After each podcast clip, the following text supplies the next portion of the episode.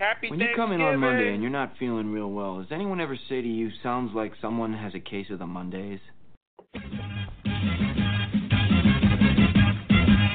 the worst day of the week that gets us all depressed?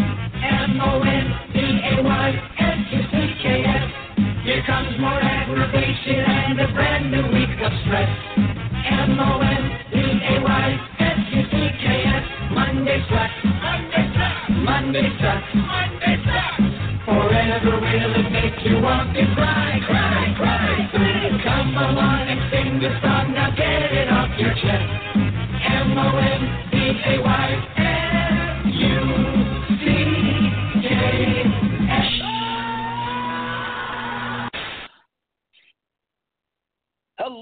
How's everyone doing out there in Geek Vibes Nation? This is Dane Alves with another amazing, enticing episode of Monday Suck, the bi-weekly show in which I just rant about whatever I want to because it's my show and I can. Uh, joining me today, we have uh, a good friend of mine and a part of Geek Vibes Nation. Uh, he's got a uh, awesome basketball podcast I'll tell you all about. But we got Nick Smith joining us. Thank you, good sir, for joining us today on Monday Suck. Oh yeah, thanks for having me, man. I am super fucking excited to talk about um, the topics. Uh, I'll let you present them. Um, but yeah, uh, uh, NBA Geekly. Um, uh, I obviously host that show uh, once a week, um, and uh, we got a very fun show coming up because we are a quarter of the way through the NBA season, so we get to do our first quarter awards um, in which we uh, break down who we think are, um, you know, the the players that are most deserving of uh, the awards that are uh, given out at the end of the season, whether that be MVP or Defensive Player of the Year or et cetera, et cetera. Um, so yeah, uh, you know, look forward to that later this week. Uh, but for now, I am really excited to talk about. Uh, like I said, I'll let you promote the topics, but uh, I, I'm I'm very happy to be here. Well, it's good to have you on, buddy. Um, what was I gonna say? Yeah, it's always great for the end of the year uh, in which you know you can kind of do those type of categories and have a fun episode like that. Uh, is Magic Johnson? Is he still playing basketball? Is he going to be a part of that list? Oh too? yeah, yeah. You know, I mean, they've done a lot of great work with uh, AIDS treatment, and uh, dude's still at it. He's a fucking legend. Heard it has something to heard it has something to do with grinding up money and injecting it to yourself. Uh, South Park Yeah, me that. at I mean, least. Yeah, I mean that's that's essentially what it is. I got you. Well, uh, one, I mean, that kind of gives me a good reason to go over my other show, Cheap Plug, Wrestling Geeks Alliance. Uh, we're going to be doing something similar uh, in the next coming weeks about our favorite wrestler and whatnot. And also to announce, uh, I think the last episode that I do of this month, I'll be going over my top 10 films uh, of this year, uh, series, and then probably actors. So I'll try to get you, Nick, uh, whenever I coordinate that, but that will probably be the last thing I do um, for Monday Suck, and then maybe top five stupid things that were really uh, heavily in the fucking public eye for no reason. That will be the name of the category. By the way, let me just throw this out there. Um, Go for I- it. I didn't want to like throw this on as a topic, but I did think it was interesting. Oh, and by the way, just real quick, who do you think is my favorite wrestler of all time? Favorite wrestler of all time? Uh, Macho it would Man be Randy late '80s, Savage. early '90s is my wheelhouse. So if that gives you any sort of um, place to go on. I'm gonna go just because they they were both popular with a lot of people, either Rowdy Roddy Piper or Macho Man Randy Savage. No, um, my favorite wrestler of all time was Sting, and it was not fucking Crow Sting.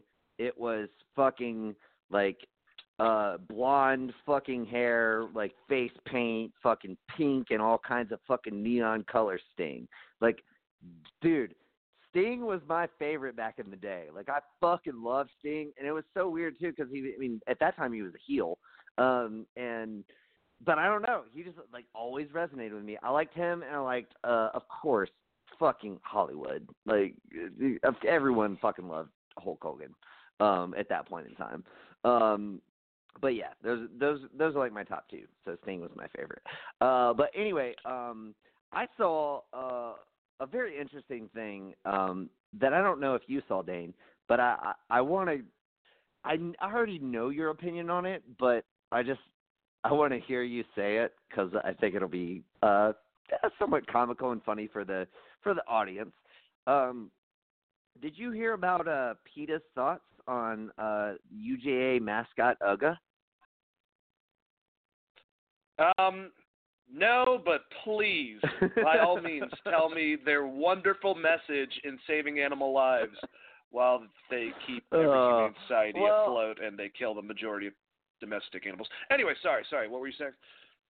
Uh, yeah. Uh, basically, they uh, they had a uh, I don't know if it was a tweet or what. Um, it, I'm sure it was very similar to the whole Steve Irwin thing, which uh, we roasted them for, um, and everybody did, thankfully. Um, but yeah, they I mean they basically came out and they said that uh, UGA um, uh, that uh, our our I say our because I am a huge uh, Georgia Bulldogs fan, um, but just uh, I'll try to refrain from that. Um, the UGA mascot Uga, um, who is a bulldog, um, uh, is is that that essentially UGA should not have him as a mascot anymore um, because he looks miserable on the sidelines of the games, and it like I, dude, I was just like, are you fucking kidding? Out of all of the issues that you, as a organization that are trying to, you know, at least what they say they're trying to achieve is to protect animals. Um, yeah, maybe don't try to go after um like a university who treats this animal like a fucking king. Um like dude, I have no doubt in my mind that uh Uga gets just the utmost pampered treatment. And yeah, like I'm sure there are times when he's on the sidelines where, you know, he's probably looks disengaged or bored or upset if you want to go that far. Uh but nevertheless, dude, you're talking about a fucking bulldog. It's not even like it's a non-domesticated animal. Like I you know, if you want to go after somebody, I don't know, maybe go after like LSU who has a tiger in a cage that is not a domestic animal that like actually maybe shouldn't be in a fucking cage. Uh, you know, but like for them to go after like a fucking English bulldog is like as that as their target and just being like, "Oh, he looks sad on the sidelines." Like I was just like, "Oh, are you fucking kidding me, PETA? Like you are fucking ridiculous, dude." Um and of course, as a Georgia fan, I'm probably I I not probably, I'm definitely like I skew uh you know, in a bias sort of way. But nevertheless, dude, like you're talking about a domesticated dog that you know it, it just it, it the dog's only obligation is to like be on the field um or re, re, rather on the sidelines uh for 12 football games out of a year. Oh and you're also talking like the his little doghouse literally has air conditioning. They have like bags of ice for him to lay on you know when he gets like really hot. Like this dog is not hurting for anything. Uh, he gets treated better than probably 90% of dogs in this country. Uh, I don't know. I just thought I was like, oh my god, like again, this is Steve Irwin all over again. Peta, you need to fucking slow your roll and just like stay in your lane, man. Like don't go after Obama for fucking uh killing a mosquito. Don't go after Steve Irwin posthumously, I might add, um, when he was like one of the biggest, if not the most famous, um, uh, wildlife conservationists of his time. Uh, and again, like like attacking a university for having a mascot that is a domesticated animal. Uh, it's just it's it, they're fucking ridiculous, man. They're just so fucking stupid. I love the uh, corporation or whatever the fuck they are. They're, uh, I love PETA so much that while you were breaking that down, uh, I drank a five-hour energy because I was already feeling tired. And then when you, you you went into this this story, which I did hear a little bit about, and I've looked up more information while you were talking. I needed more energy to talk about this wonderful fucking group um, of just con- contradictions and just ridiculous thoughts and just I am so fucking sick of the. Uh, if they had it their way, technically, we wouldn't be allowed to have pets. We would have to treat Right. them like separate citizens, and they would be able to do whatever the hell they want. These are the same people that give out the concept that hunters are evil when a lot of them are controlling the population of a certain animal that's overpopulated so they don't kill each other with starvation or in bear cases so the bears don't like go and kill their youth and their mother and shit like that. You know the the, the thought process behind this is ridiculous.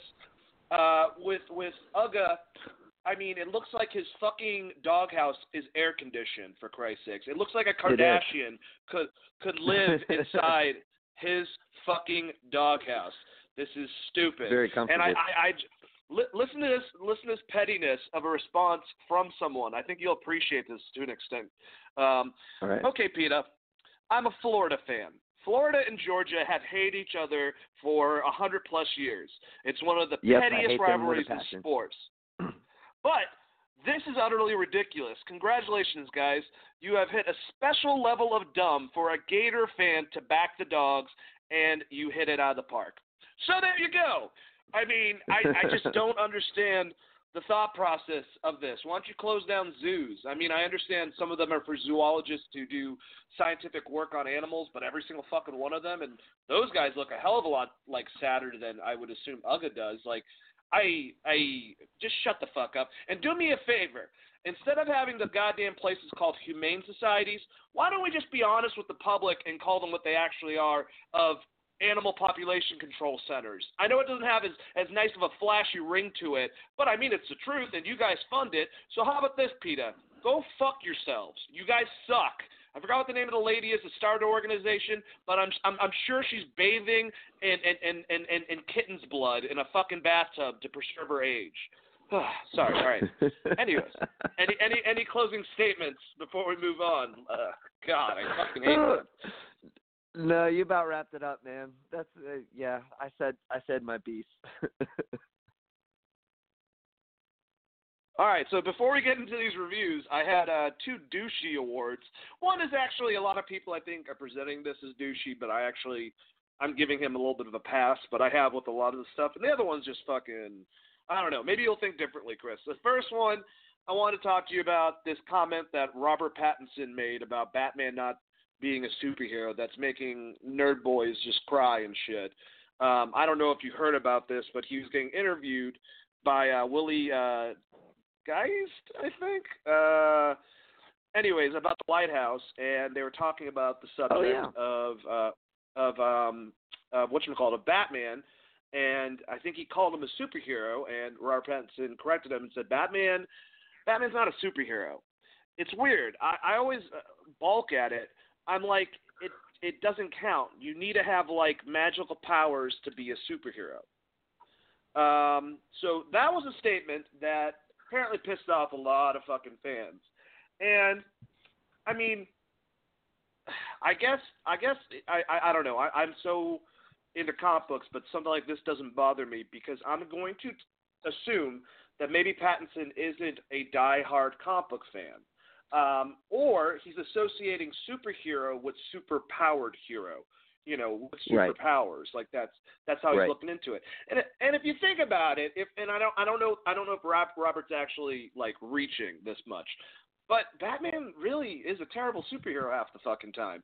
If, if it costs if the overall goal is for something to happen and and stuff ha- sacrifices have to happen within it, he's willing to do that. He's willing to be that person. Now he he protects good, but it's almost like he feels like he needs to. Uh, you know, it, it's not so much like Superman, where Superman is a beacon of hope because he realizes he has responsibilities. Like Batman wants to be that good that fucking scares the bad to go the hell away. Like there's no need Right. for it. So I mean, was his was his comments a little bit, you know, not not not not that smart, I guess, when you think about the character and the breakdown of what it says. I guess, but do I think people are getting, you know, butthurt about this a bit for no reason? Yeah, very much so. Uh, what, what do you think about the statement? I like it, um, mainly because I like what I think that means his approach to the character will be. Um, that this is a very complicated character, um, and you know we've talked about before how we're very eager to get this detective story, uh, which we all like think we're going to get from Reeves, but like just hearing the actor who's going to portray him like say like hey, he's not yeah you're we're, I mean I guess we're kind of like I don't know I didn't I didn't hear it um in the context but like what I would imagine he's saying is I maybe we're splitting hairs here but he's not really a superhero. He's borderline anti-hero that is just like so conditioned to do what we as a society think is good um that we like award him that status. Uh and in that regard if i mean if that's what he meant um i i applaud it. I i don't know. I think i think batman is a very fucking complicated character I think Pattinson's going to bring that to this character, and I'm just really excited to see that. Um, I can understand why some people are like, well, I mean, he is absolutely a superhero. Um, but again, I really think it's just um, semantics. Like we're just arguing over semantics Yeah. at that point. It's like, would you would you call V from V for Vendetta a superhero, or like what would you call? Like, because I mean, that's Well, basically what vigilante. Batman is.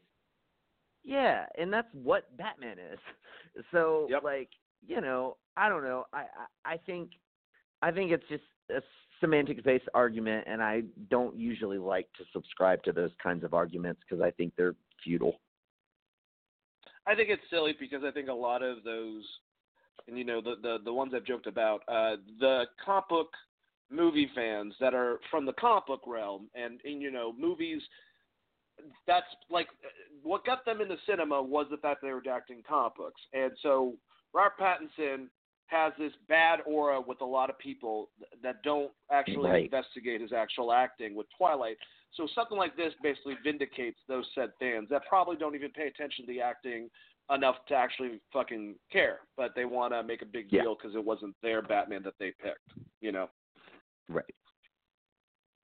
All right, so Yeah, we got this no, other. I, mean, I uh, absolutely agree. I think, and I think those are the people who, um, just fucking like unabashedly love Zack Snyder and are the release the Snyder cut like uh the the like 80% of the release the Snyder cut people like there's 20% of the people who want to see the Snyder cut that are probably like you who like really appreciated the um, extended cut of BVS that wasn't like chopped to hell.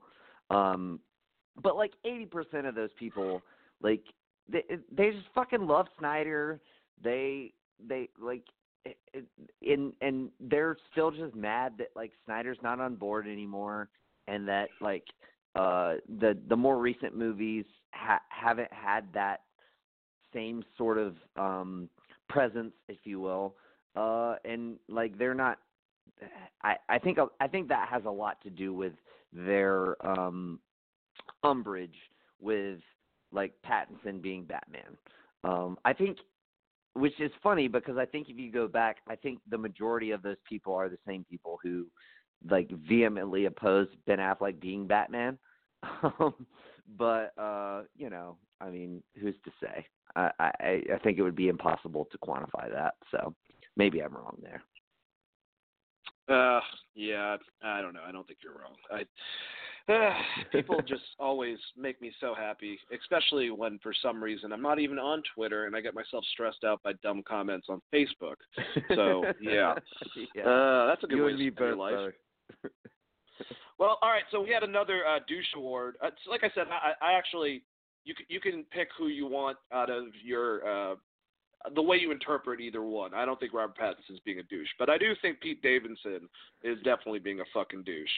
Um, so we had a situation not too long ago where he was complaining, rightfully so, about people, you know, while he was in a comedy club uh, practicing his, his material, they were trying to videotape it or they were on the, their cell phones just in general, not even paying attention. And um, he made a big deal about that. Now, I'm not a stand-up comedian, but I know some, and I can just tell from, I don't know, fucking common sense and intelligence that you should probably be at a comedy club to watch the act that's performing and get off your fucking electric devices. Same goes for anyone in the movie theater, uh, which annoys the shit out of me. Um, but so uh, they were filming, I think, I believe, a special, um, or he's working on uh, the same sketches, Nick, that will be on his upcoming comedic special. Uh, but a fan Mhm. claimed, or fans have claimed, that uh, Pete Davidson is demanding a one million NDA signed for you to be able to see his shows. Um, so you're you're now let just to let everyone know. Come to find out, that's illegal. You can't fucking do that. But either way, he was trying to basically claim that he would sue up to a million dollars if you disclose any of the jokes from the performance. Uh, I can get part of it so that his his material doesn't get ruined or people don't judge a section of it before it comes out. I don't know if it's a Netflix special or whatever, but my God, the balls to say that if you fucking if you tell anything, you're gonna have to pay up to a million dollars for people. I wouldn't I wouldn't go in the goddamn thing. Uh, when I saw Dave Chappelle, uh, actually, and the thing is, it might have been on the special uh, that was on uh, Netflix, the last one, because he was in Atlanta Yeah. filming it Right. and he had like five, I think, the week of that I went at the uh, Fox. But we had to all give up our cell phones and put them away. Uh, and Right. They had to be in cases. We were able to have them. Um, that's normally what you do in situations like that, and that makes a lot of sense. Trying to fucking get Yeah. fans to uh, possibly pay up to that much money, which is absolutely ludicrous and is not backed legally apparently either. Uh, not only that, but I'm sorry, but Pete, you know, you are you keep on complaining about millennials. And I hate to tell you, when it comes to the fact that you're 26 and you're born in fucking 94, someone that quote unquote is one of the older millennials looks at you as if there was a definition for young millennial. Your fucking face with whatever hair color that you decide to have would be right the fuck next to it. So I I think it's ultimate douchiness and uh, just I've never even heard anything prolific comedic wise from Pete Davidson. So I'm glad that he thinks that highly of himself. Maybe it's not even that. Maybe he's just trying to help out the the, the, the realm of comedy nowadays. But I just found that so eye rolling worthy when I heard about that. Uh, Nick, have you heard about this, or is this the first time you're hearing no. uh, of this story? No, this is this is the first time I'm hearing about it. I I think Pete Davidson's pretty funny.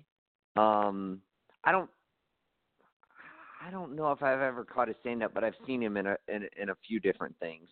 Um you know, I to me I think you hit the nail on the head when you were talking about what um you had to do when you go went and saw Chappelle. Like just like if you're if you're doing a a comedy bit um and you have the power to do so uh and who knows what constitutes the power to do so because i mean obviously Chappelle has like um like some added gravitas and um you know just just the, the ability to maybe do get away with things that other comedians aren't able to do so with. Um but i mean just having people like have to turn in their phones when they when they come in or whatever you had to do there uh, in some way where they couldn't video record it um it, i mean that seems that seems logical to me. Um and it seems like the the people who would really want to go see a, a comedy show would be fine with it. Like they'd be like all right yeah i mean i guess it's just part of the deal. Um like because i get that aspect of it. I get the aspect that like you don't want people recording you um when you're doing your bits for multiple reasons. I mean uh mainly you don't want your like I don't you don't want your process to be like fucked with. Like you want to be able to like really cultivate your jokes and to to figure them out and to be able to respond to various audiences and see what works and what doesn't. Um, and if you know the you know that kind of video gets leaked, um, it, it, maybe it fucks with your with your headspace, with your process, everything else. Um, but I mean, I also get the fact that like, you know, you don't want like if things that you try that don't go over well, uh, particularly you don't want those things, um, you know, hitting the webosphere. Uh, and you know, again, I get it. Um, but yeah, to like, I don't know, to have that like it, it it's it's a little audacious to have people try to sign um you know something saying that they would be you know i don't know under penalty of law if they disclose anything that went on in the show yeah it seems a little over the top um yeah i think i think honestly you could just like pretty much ground it with uh hey we're we're like there's no phones allowed in the um you know, in the arena. So um, either leave your phone in your car, or if you bring it in, um, you have to check it. Um, and I think if most people knew that in advance, they just leave it in their car because it'd be way easier. You just leave it in your car, and then when you get back to your car, there it is. Um, I think, I, I, I think if you're uh, on the level uh, of a, a comedian who is not not even like Dave Chappelle level, um, but just like a mildly successful comedian, um, that you'd be able to get away with that, like depending on what the seats are. Um, but I, I, you know, I, I think that would be the better way to go than to have like signed affidavits and shit like that. Um, just personally. Yeah, I agree with you. Um, I just I want to know where he got that number. That that was my biggest question. It was like, who the fuck? like the, the Lorne Michaels, like you should charge a million dollars per head. Like uh, I don't even know, but yeah, you know, I love I love to keep, give Pete shit because I mean he did date um, Kate Beckinsale for two months, and that's that that that I would I would go to hell to be able to do just a week and just take her out on a date, you know. So maybe maybe one maybe date, I'm just a, I will a go bit to hell jealous. for eternity for one date with Kate Beckinsale. With Kate Beckinsale is if she's wearing the outfit from the underworld, you know, that's whatever. We'll figure it out. Uh beautiful. Anyways, let's talk about uh let's talk about the movie first and then we'll talk about uh Mandalorian. But um Sure. I, I watched I watched a movie called The Irishman. It was from one of my actually no, I'll, I'll say it. My favorite director, all my comic book fans that, that gasp, yes, you can still love comic book movies and not be mad at, you know, uh, Martin Scorsese for saying things that you don't like. You know, you can figure it out, f- fucking Christ sakes. Uh, but he's my favorite director of all time. I've seen a majority of his films, um, and I just, it, I am biased. I know that there have been people that have said that to them the movie was really good, but it was a bit slow. And I'm just saying that I'm not going to worry about that personally to me because you could make a four hour version of this fucking movie and I'm going to enjoy pretty much all of it just because I love the director so much. Um, right. You know, I was to say, kind of like I'm assuming you are with Tarantino to an extent, Nick. Yeah, like uh, I I feel like a lot of people had, um, and it wasn't as long, um, but a lot of people had similar gripes to Once Upon a Time in Hollywood, and I was just there for it. Like I didn't feel like it was too long. I just like I I felt like it was it just flew by honestly like just and, and I went and watched that in theaters um and I I mean a lot of people had that um criticism that they just thought it was too long. It kind of meandered in the middle and um there was a lot that could be cut out. And I was just like I didn't I didn't want any of it cut out. I loved all of it. So I feel you. Yeah, and and uh, maybe that's just society. You know, nowadays it just seems like our attention span is pretty fucking short, or most people's, I would say. We need everything now. But I find it funny because this is This is a story about the d- disappearance of Jimmy Hoffa, which is a big American Right. crimes concept. I swear to God, the same people that would complain and say this movie was too long because it was three hours and 29 minutes would watch a fucking Netflix document series breaking down the same exact thing in six episodes, all of them being an hour long in one afternoon, no problem binging it. But, you know, maybe I'm wrong about that, but it just seems like you got to have a lot of stuff going on. And honestly, when you look at his past gangster films, if you're if you're talking about The Departed, if you're talking about my favorite movie of all time, Goodfellas, if you're talking about Casino, Mean Streets, even, um, you know, even Gangs in New York, which was like the beginning of the the different you know gangs and stuff like that that would turn into different types of mob families and whatnot for Irish and Italian and all that.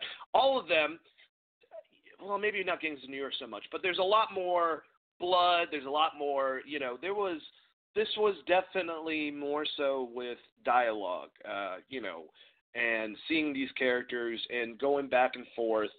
Um, in time between the different you know time periods. And to me the storytelling aspect of it i loved. I thought it was great. Um it wasn't too long for me. Um my sister she did it differently. She loved the movie. She's also a huge scorsese fan. Uh but she chopped it up into thirds. You know she's got a kid obviously. So her and scott ended up watching it in three different parts and it worked out for them. They still love the movie that way. Um Yeah. but let's. I'm, I'm gonna get your retort for that. But after that, let's talk about. I guess we should say maybe some of the negatives, and then kind of go into like the breakdown of the story and the positives of the movie. But um, Sure. did you have any issues yourself with the amount of time for the film? Yeah, I did. Um, I I- I did think it was too long. Um, and not not in the sense of um like uh, you you shouldn't make a three and a half hour long movie. Um, like because I mean I don't think there should be any. I don't think there should be any time dictated on on what a movie should be. Um, I'm I'm like I'm very much um you know, as I said with uh Once Upon a Time in Hollywood, I like it was three hours long. I fucking loved every minute of it and would not cut a single scene out of it. Um for the Irishman, um, I would probably cut out most of the last thirty minutes of it. Um mainly um can we can we say spoilers? Like can we just go ahead and delve into spoilers? Is that cool? Spoiler warning! Spoiler warning! If you are listening still, you are making a bad decision. Spoiler warning! Spoiler warning! From here on out. There you go. Yeah, thank you. Um, I like with it with it like after he uh after De Niro kills uh Pacino, um, which I did not see coming. I know I should have seen coming in hindsight, but like I I don't know. I guess there was a part of me that was like maybe he's gonna. I didn't. I don't know. I didn't know the story of Jimmy Hoffa. I didn't like. I I mean I vaguely knew of Jimmy Hoffa, but I didn't know like how he met his end and everything else. And obviously this isn't probably not exactly how he met his end. Um, this is one account from one dude, um, and there's many accounts from other different people. Um, but nevertheless, uh, I I didn't know that was coming, so that was shocking. Uh, and that was that build up was fucking great. Like that portion of the movie was my favorite part of the movie. The build up to that specific payoff was fucking fantastic. Like the acting in it, in in in in general, the acting in the whole movie, but just um the way that it got like portrayed, um, and that they didn't explicitly say like Pesci did never explicitly said like you got to go kill Jimmy Hoffa. It was it was like very um uh like I don't know like on the uh, uh uh, on the DL if you will. Um it, but from that point of the movie um till the end of the movie I thought just dragged. Like I like personally I did not need to see him going to see his daughter at a bank. I got I got it from the moment that she was like um, why didn't you call her? Um, and and you know, uh, it, it it like it was so obvious to me. I was like, she is fucking done with him. They had set it up through the whole movie. You didn't need the payoff of her at the bank, like putting up the clothes thing and walking away from him. So I thought that was like an unnecessary scene. Um, I thought that um, the the um, uh, the scene uh, with him being uh, you know talked to by the police um where they were essentially like come on man everyone's dead. Like you know you don't you, you who are you protecting now? Like it that was insignificant because as an audience we already knew that you know within the film's context that he killed Hoffa.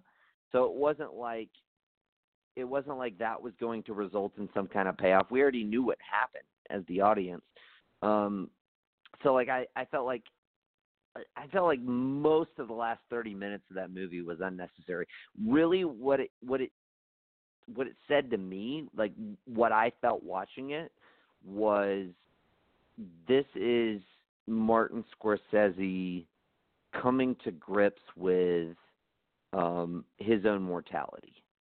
Um and him exploring that uh more you know that mortality through this character uh, that Robert De Niro portrayed um, on on screen.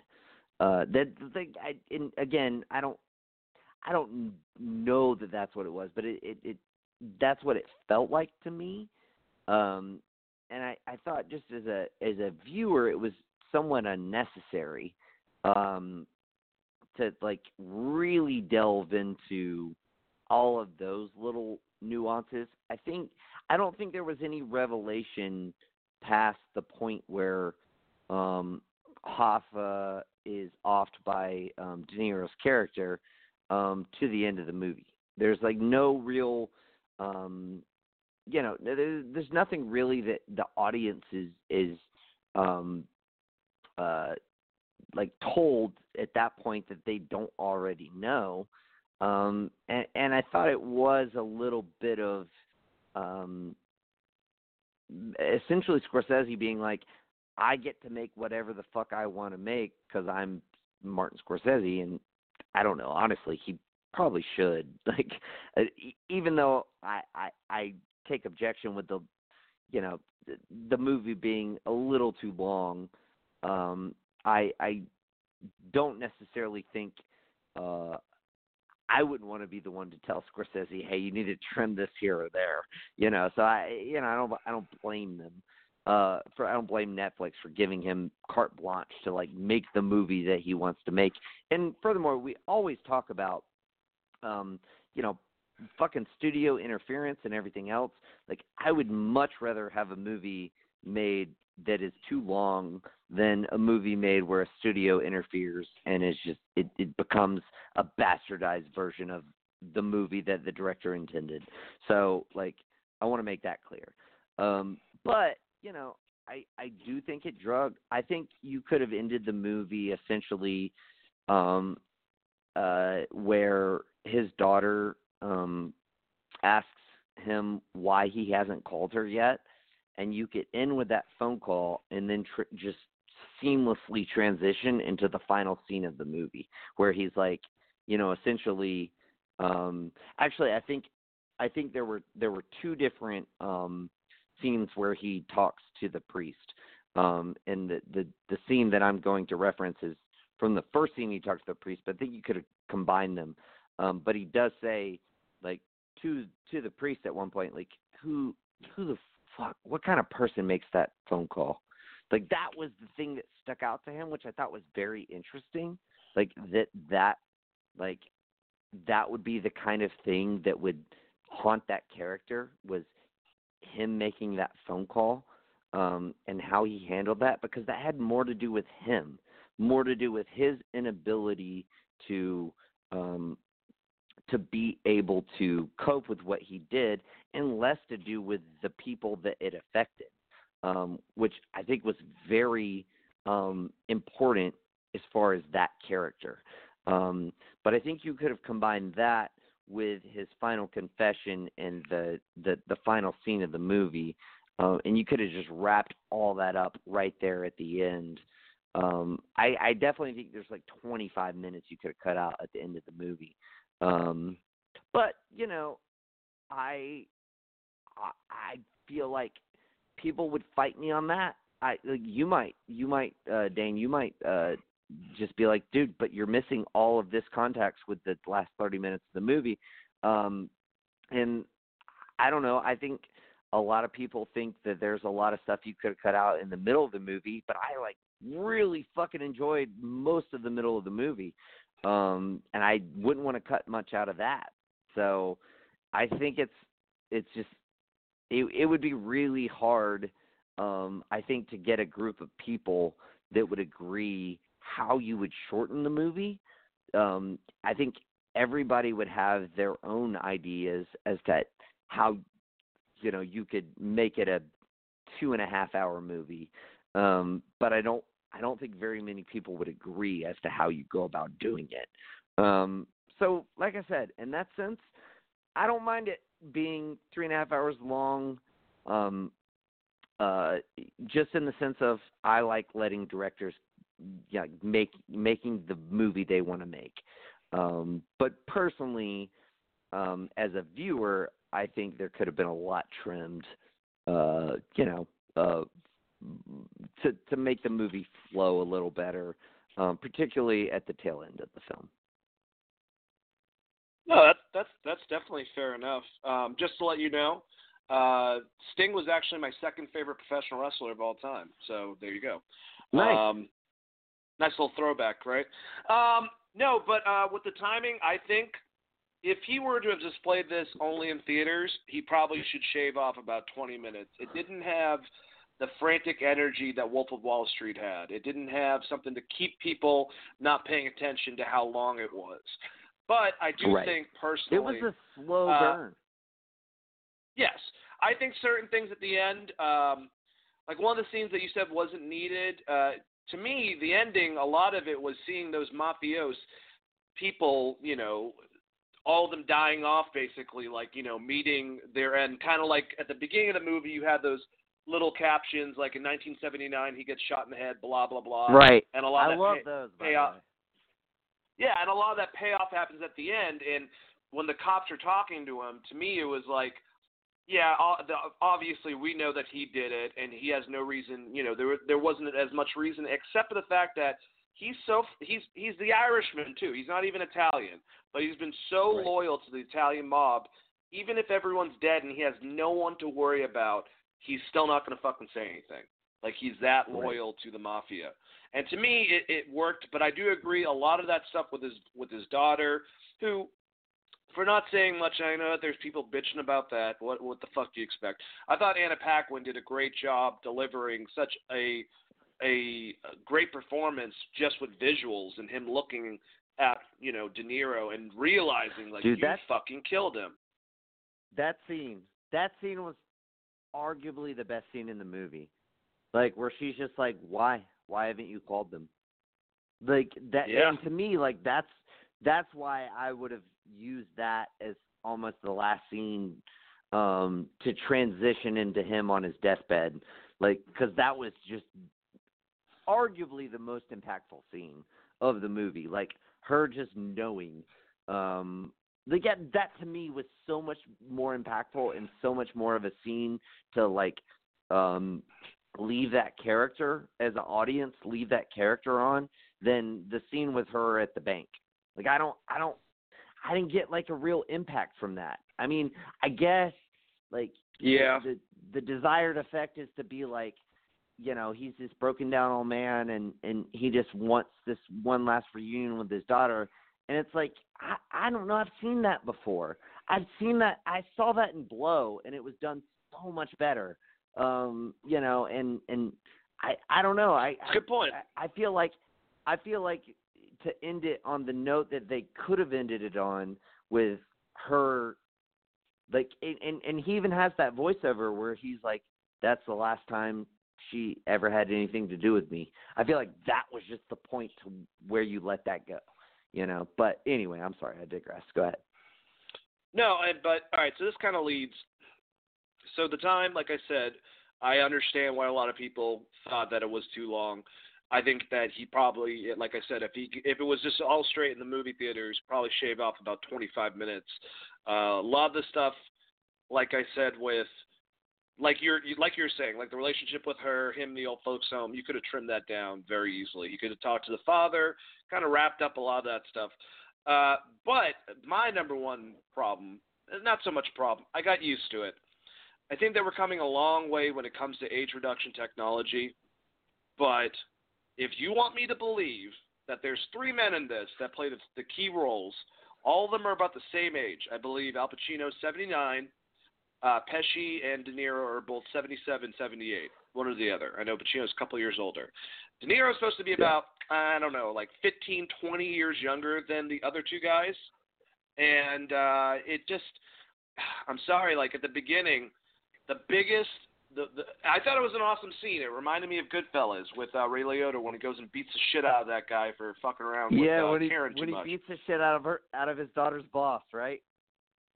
Yeah, well, it, it was at the store owner, and she knocked something over, so he pushed her out of the Yeah. store, and he came Yep. down there and beat the crap. You could totally tell that was an old man kicking the shit out of someone. I mean, you can tell. Yes. Yeah, exactly. And the elbows.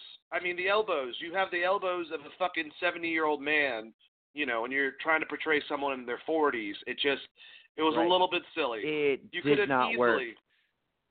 Shot You know, there was this movie.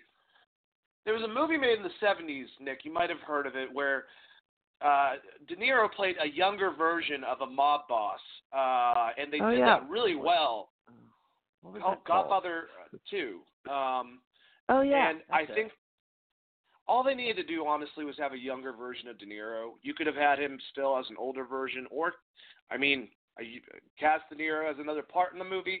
I mean, Harvey Keitel was publicized to be in this movie. He's in it for fucking five to ten minutes out of the three and a half hours. Yeah. Um, yeah, he's you, not in it know, hardly at all. I love De Niro in this.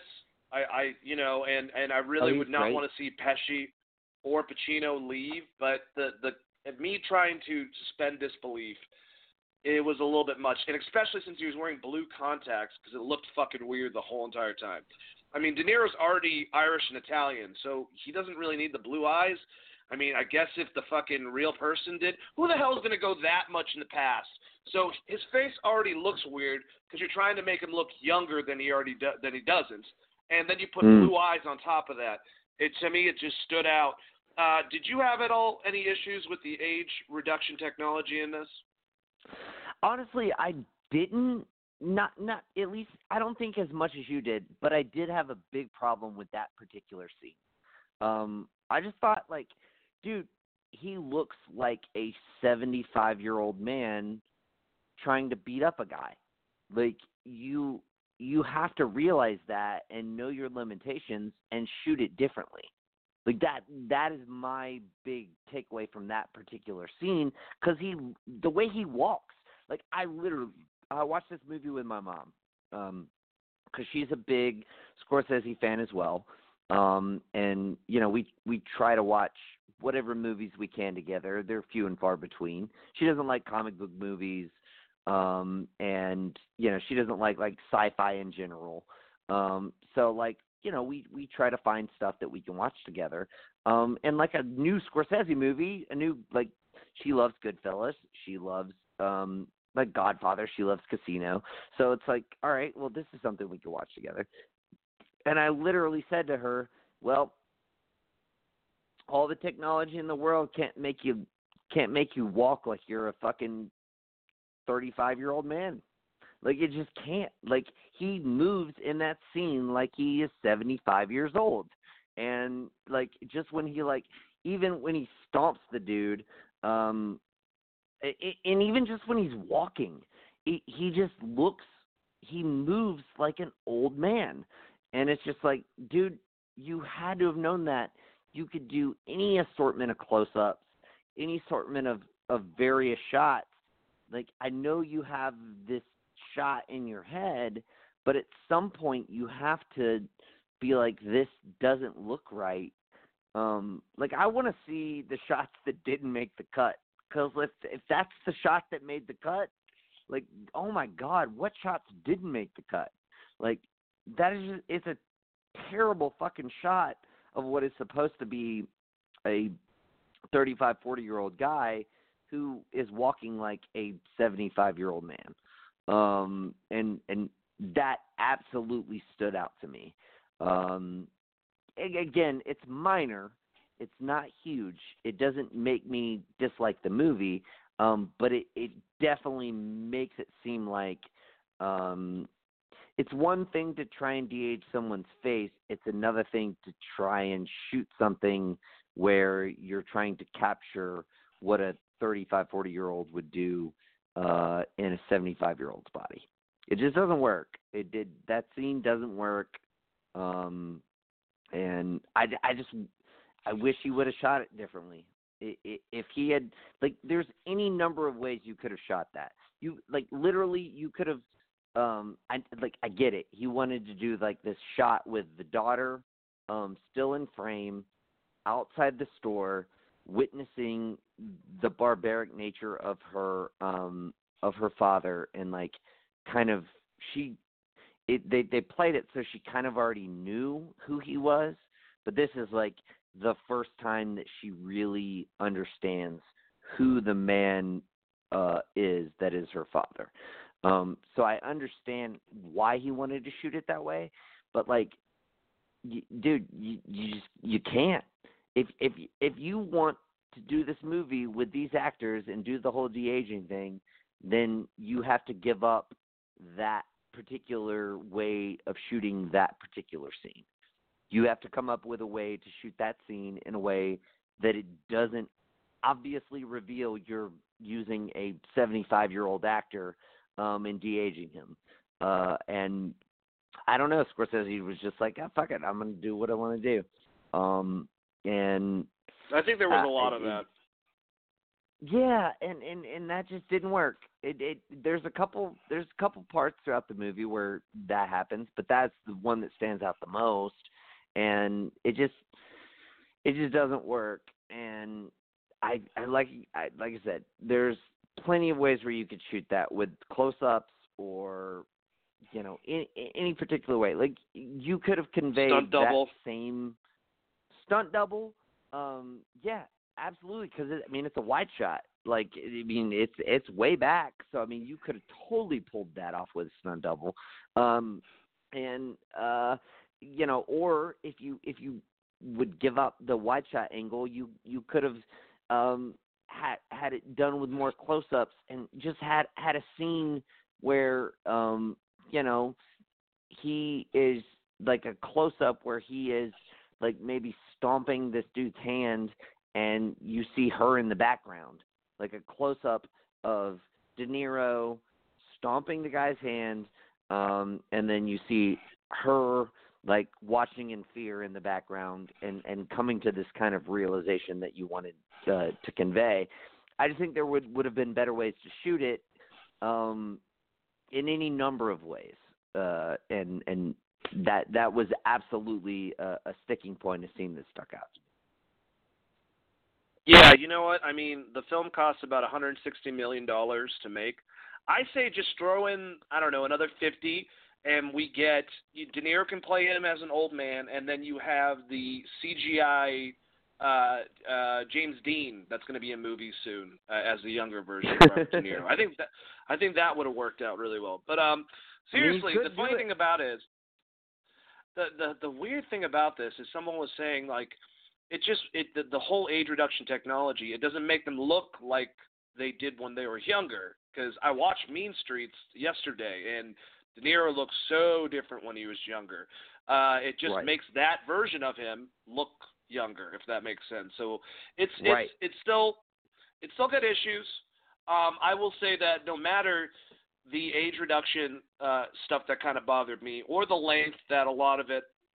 I don't think it was so much pacing. I think it was just supposed to be a slow ride, like you said. Uh, but the length overall, it was a long movie. I still love this film, and I thought it was a damn very well made film and a, and a Scorsese film. I mean, he Scorsese has a certain way about him of how he I mean, Wolf of Wall Street has a very similar flavor to Casino, has a very similar flavor. All of them. Uh, well, actually, I shouldn't say that. His 70s ones, whether it be Mean Street, Taxi Drivers, King of Comedy, uh, even Raging Bull, they have like more of like an like an artsy like it, it, it was it was the way they filmed in the 70s. I don't really know how a way of like explaining it, but there there's definitely a difference right, but I know when what he you mean. entered. You know what I'm saying? Like the late 80s, Yeah. Scorsese when when when he understood not just trying to go for you know smaller audiences like trying to get everyone to look at him he had this it's very much Scorsese looking film is very much like a Tarantino looking film like a like a certain director a Kubrick like it has a certain style and flavor Right. and I thought another little problem. I understand the time period of when these guys were coming up, but the music usually is a big thing with Scorsese movies, and I thought it was kind of flat in this. Uh, not saying I need to hear Rolling Stones' greatest hits throughout it, but you know, it was a lot more like 50s, It was 60s really nice not to hear any Rolling Stones music in this movie.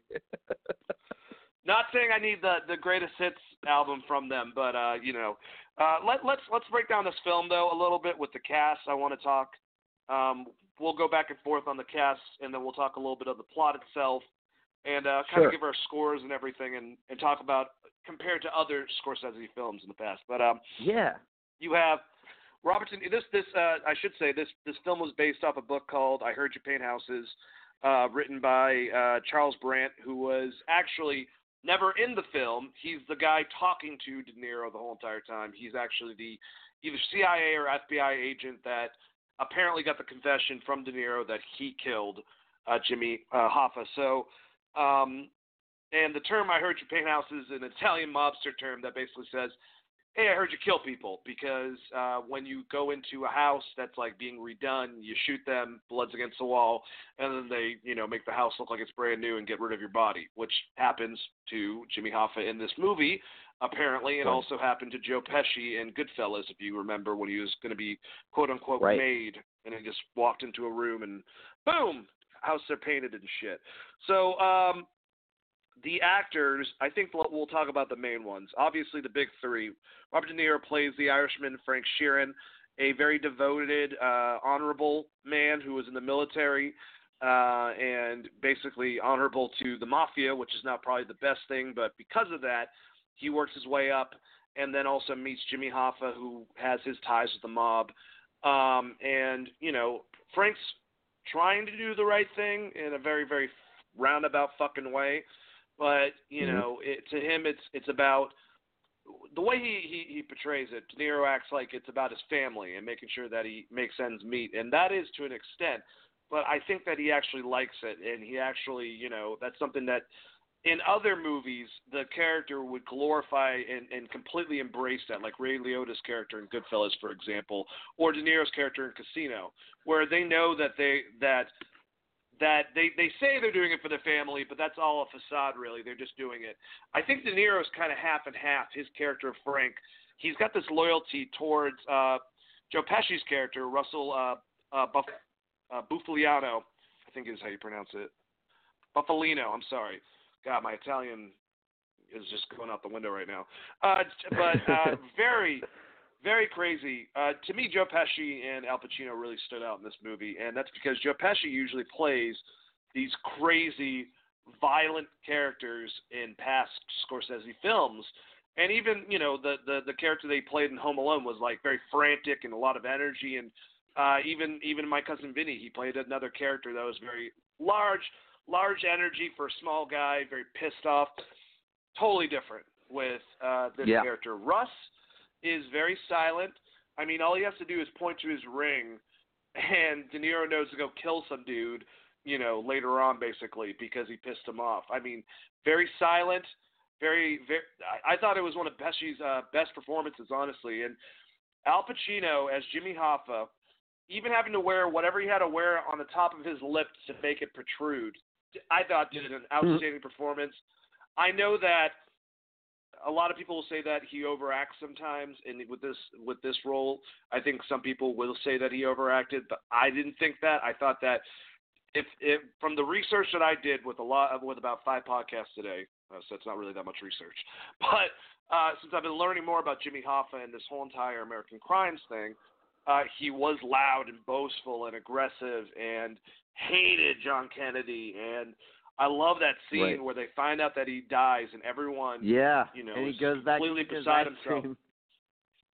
He goes back to eating his ice cream, and then he realizes that his company has the half mast in order, or with the flag, in order to signify, Oh, yeah. you know, the fact that Kennedy dies. And he's like, "What the Yeah. fuck?" He goes to the top, makes him raise it all the way to the Yeah. top. Uh, and then he was asked, uh, what was he asked? He was like, uh, "What What do you think about the death of John Kennedy?" And he goes, "Well, that it just means that Bobby Kennedy's just another lawyer. Like that's all Yeah. it really broke down to him." I thought that he was Yeah. incredible. Um, Raymond Romano, you know, he he wasn't bad or anything. I thought he did a good job as uh as Russell's brother, he was uh, lawyer, Bill uh, Buff Buff or Bufalino. Um, uh, Bobby Cannavale did great for the beginning of the film as Skinny Razor. Uh, Anna Paquin, I thought, like I said, more with a physical performance in this, but as uh, Peggy Sheeran and also Lucy uh, Gallina as young Peggy, I thought both of them did a great job portraying this, the the daughter of, of of this man that doesn't trust their father anymore. That have seen him do some pretty bad stuff, leave in the middle of the night, um, and uh, there was there was definitely some other people. I'm trying to think. Car- Harvey Keitel did great for the couple scenes he was in it, but he wasn't in much. Sure. Um, I'm trying to find everyone. Uh, Sebastian um, Maniscalco, the uh, comedian, he played Crazy Joe Gallo. I thought that he did a great job for the short period of time. He's the one who pisses off Yeah, Russ, and that and Russ basically and that- like, "Go handle and him." Right, and that hit scene was fucking brilliant. That was a fucking terrific scene. Like just the way that they broke that down with um like kind of the the the um uh, the older version of him. It looked like it. It looked like it. And and and that that that um uh, the fact that they were able to do it with the voiceover, uh, you know, with um him kind of explaining shit uh and then like him going in to do the job in the way that like they did it cuz I was like I was wondering I was like well, how the fuck is he going to do it when they all know that it's him and he just walks in all sly and then just turns around and starts firing and then runs out of there. And I was like all right well I guess that's how you get away with it. Like um but yeah that scene was fucking terrific. Uh uh uh I don't know his name, but the dude who played um uh Al Capone on um uh Boardwalk Empire uh played the um the guy who Al Pacino hates cuz he met with he's always late and he meets and he- Oh, he comes yeah. to meetings in shorts. Um and that was fucking great. Like those lines like who the fuck shows up to a meeting it, like without a fucking suit. Like what the fuck? Like I loved that part of it. Like that like bit of dialogue and everything was great. But yeah, that that actor, um, I I can't remember his name. I'm it kills Stephen me I Graham. I should know it. Thank you. Um, British actor, also famous for Snatch. Um, yes, absolutely. British actor. Uh, uh, but he does a really good job of, of portraying these like gangsters um in in in this uh either you know the the prohibition era or you know this era um does a really good job of playing those roles very talented actor um he did great Yeah, and I, I I just loved like you know just just Jimmy Hoffa, and of course I don't think he was referring to Italians at the time, but he was like you people. He was like you know that was the thing that pushed him over the edge. That he needed an apology was the fact that Pacino said you people. He did, and then when he tells Oh, him that, he calls him a fucking wop, and you know starts yeah you know tell him to go fuck himself.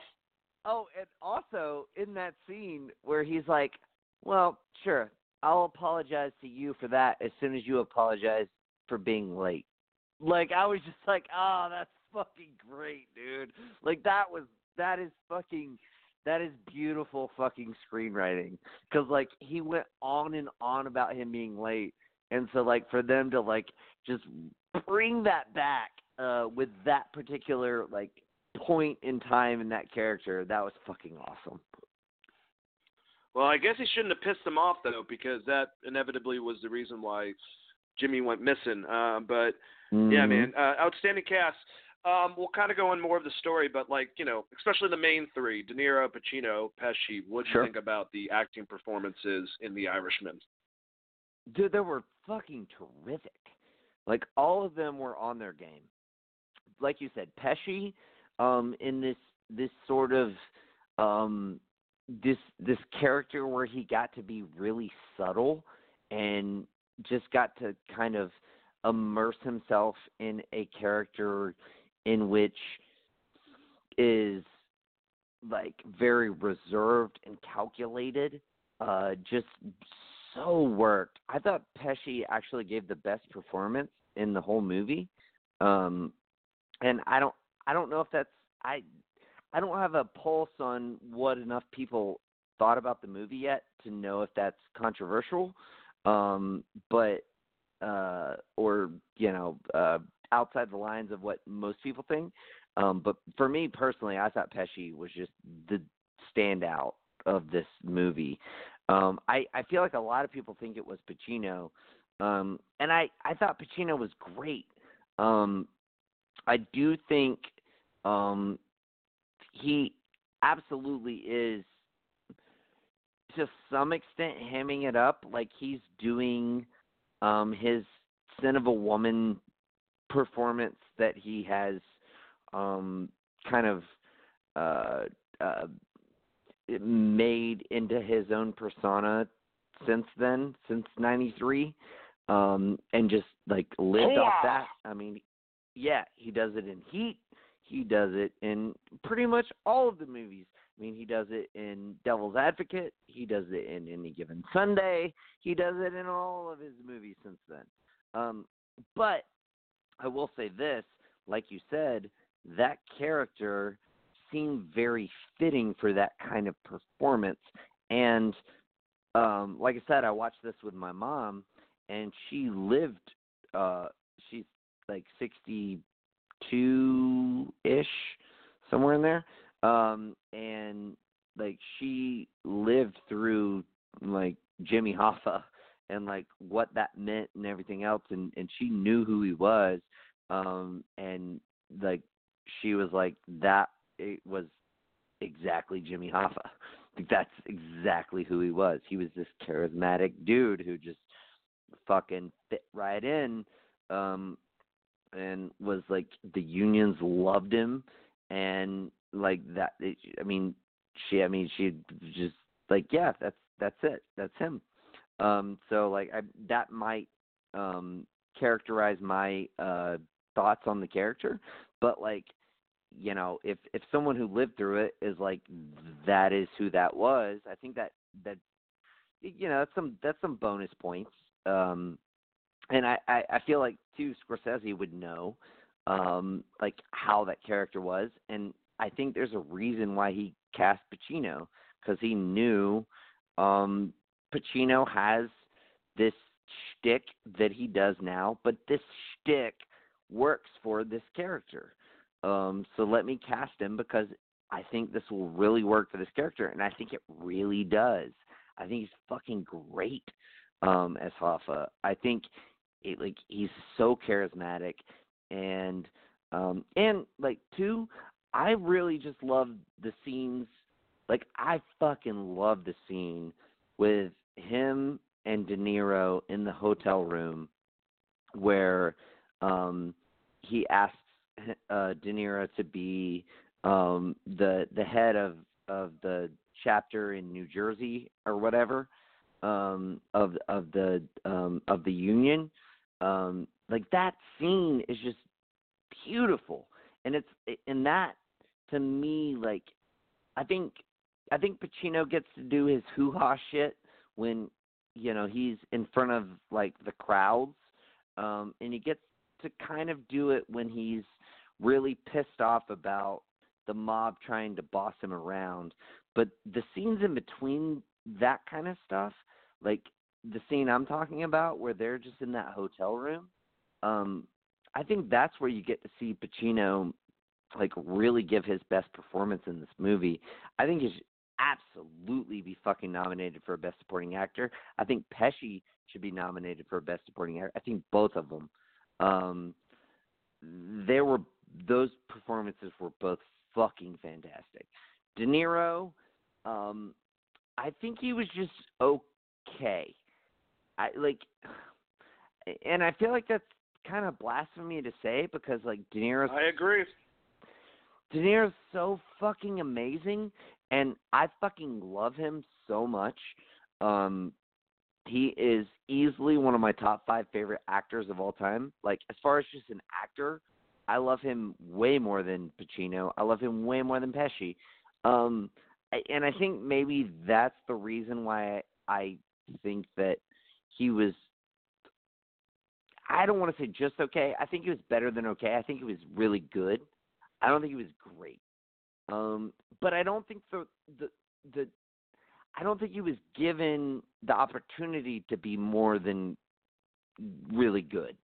You know what I mean? Like I think the way that the the script was written and the way that the character was um it it, it he was the vessel um to explore the story. Um he wasn't um he, like he really wasn't the the the character that you cared the most about. Really you cared most about Jimmy Hoffa in this whole movie. Um the you and and and they even show that with the way that they make his daughter really care about Jimmy Hoffa. Um even after he's dead the way she reacts to um you know him having uh De Niro's character not having called um Hoffa's wife Joe. Um like they really like paint that as the as the the the the the main character of the movie despite Hoffa and Pacino not being the main character. Um and so like he's the vessel through which we explore this story with um but he's not the most interesting character. He's not um the the the most um uh, compassionate character. He's not the character you care most about um any of that. So uh you know it is what it is um but you know i I think i think de niro totally killed the part.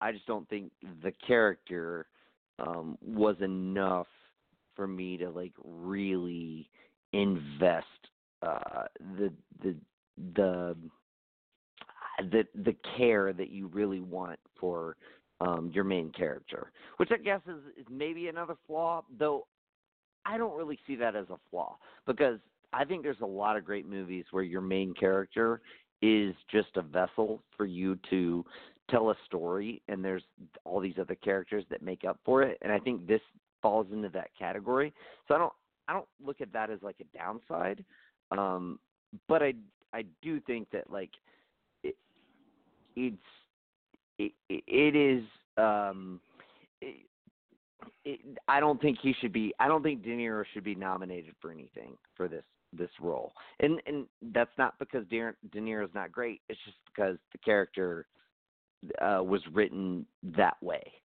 If that makes sense. No, man, I agree with you, and I mean, uh, there's going to be a lot of hard choices for Best Actor. I don't see De Niro getting on there unless they just nominate him because he's Robert De Niro. I do. I did find.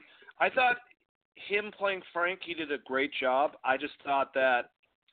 All right, he was one of the main funders behind this. This movie's been they've been trying to get made, try to get Joe Pesci to come out of retirement for a long time. Pacino said that he was a part of this seven years ago. So this has been a long process to get The Irishman made, and I'm assuming that what they might have done is if Pac- or if if Pesci wouldn't have come back, that might have been De Niro's part in the movie, is what I'm assuming. Um, but yeah, I, I don't think it really mattered. I think that those two And people have were supposed better, to be. honestly. I think It might have would have killed that part. And I think if they had gotten a younger actor, like, could you imagine if they had gotten Leo to play De Niro's part? Or if you need And, a little like- bit older due to whatever, I mean, Ray Liotta also comes to mind. He's what about 15, 20 years younger than them but too. that's gonna be really hard to CGI Ray Liotta's face and make it look pretty again. I Oh like, my see, I God. think I'm just saying, man. He knows this. Um, I- like I just, I just think like if you could have had somebody, because I think all the de aging technology worked for the most part. But if you could have had and Leo is Irish as fuck too. yeah, and if you could have had the main character be younger, like I I don't know, I think it would have just worked better. I I really do. I think if you could have replaced Leo, and I would not have wanted no chance I would want to have replaced Joe Pesci because he was fucking brilliant in this movie. Yeah, Um, he needs to get nominated. If you yes, he fucking does. Like absolutely. Have anybody in this movie, he deserves the nomination more than anybody, in my opinion. Um, I still think Brad Pitt should win Best Supporting Actor for uh, Once Upon a Time in Hollywood. It's still the best best supporting actor role that I've seen to this point. Um, and Yep. I, you know, I haven't seen um, a, a, a solid bulk of Oscar uh, caliber movies. Uh, there's like three or four that I still need to see. Um, but I, I still think Brad Pitt, uh, as far as what I have seen, deserves it the most. Um, but nevertheless, uh, I think if you, I think just knowing like Scorsese's like ties to Leo and everything, I think that would have been the right way to go. Or even like if you like you know obviously Leo was doing Once Upon a Time in Hollywood, maybe that was the reason, or maybe not the reason, but a reason why he couldn't have got him. Um, just somebody else in that Yeah, role. I agree with you. Would have been better. I I understand why he wanted to have all of those people, and I think it's fucking great that we do get this kind of um coup de grace, like this um swan song of all of these fucking fantastic actors all on stage together. Um but I I do think there's other actors who could have pulled off that role maybe a little bit better than De Niro. And again, Oh, I yeah. fucking love De Niro. I'm not. Uh, I'm not. This He didn't not do bad. He just was vanilla for the for for a good. You know, he just he wasn't well, he and wasn't like I polarizing. said, like I said, I think I think the role was vanilla.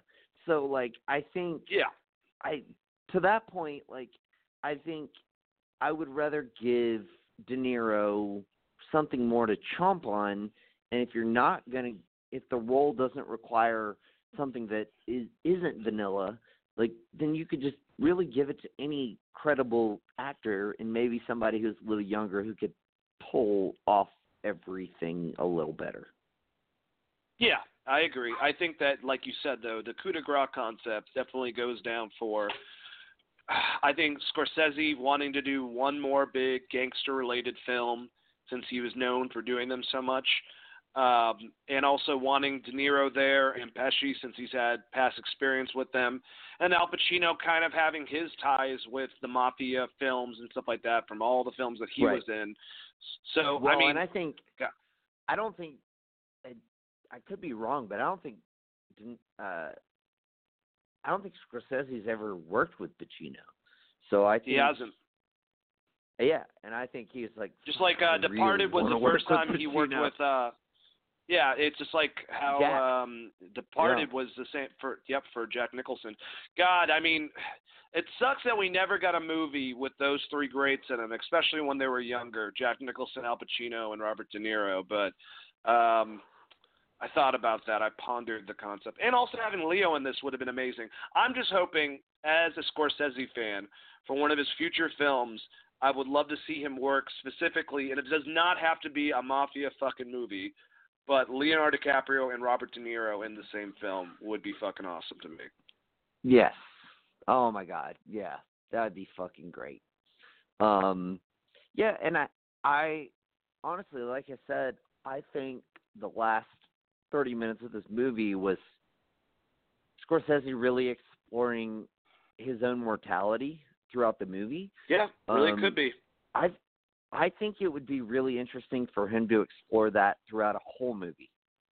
Um and I don't know what that movie would be. I don't know what that script would be, but like I think you could absolutely like I think to me it seemed like that was he the story he was most interested in telling um because he made such an emphasis on it really throughout the movie but particularly at the end of the movie um and I think that that should be his like opus like his his um his it, it- not maybe not his final movie but like maybe his next movie. Um like someone coming to grips with mortality. Um and it should be the main theme of the movie because it really wasn't the main theme of the movie it was the main theme of the final act of the movie.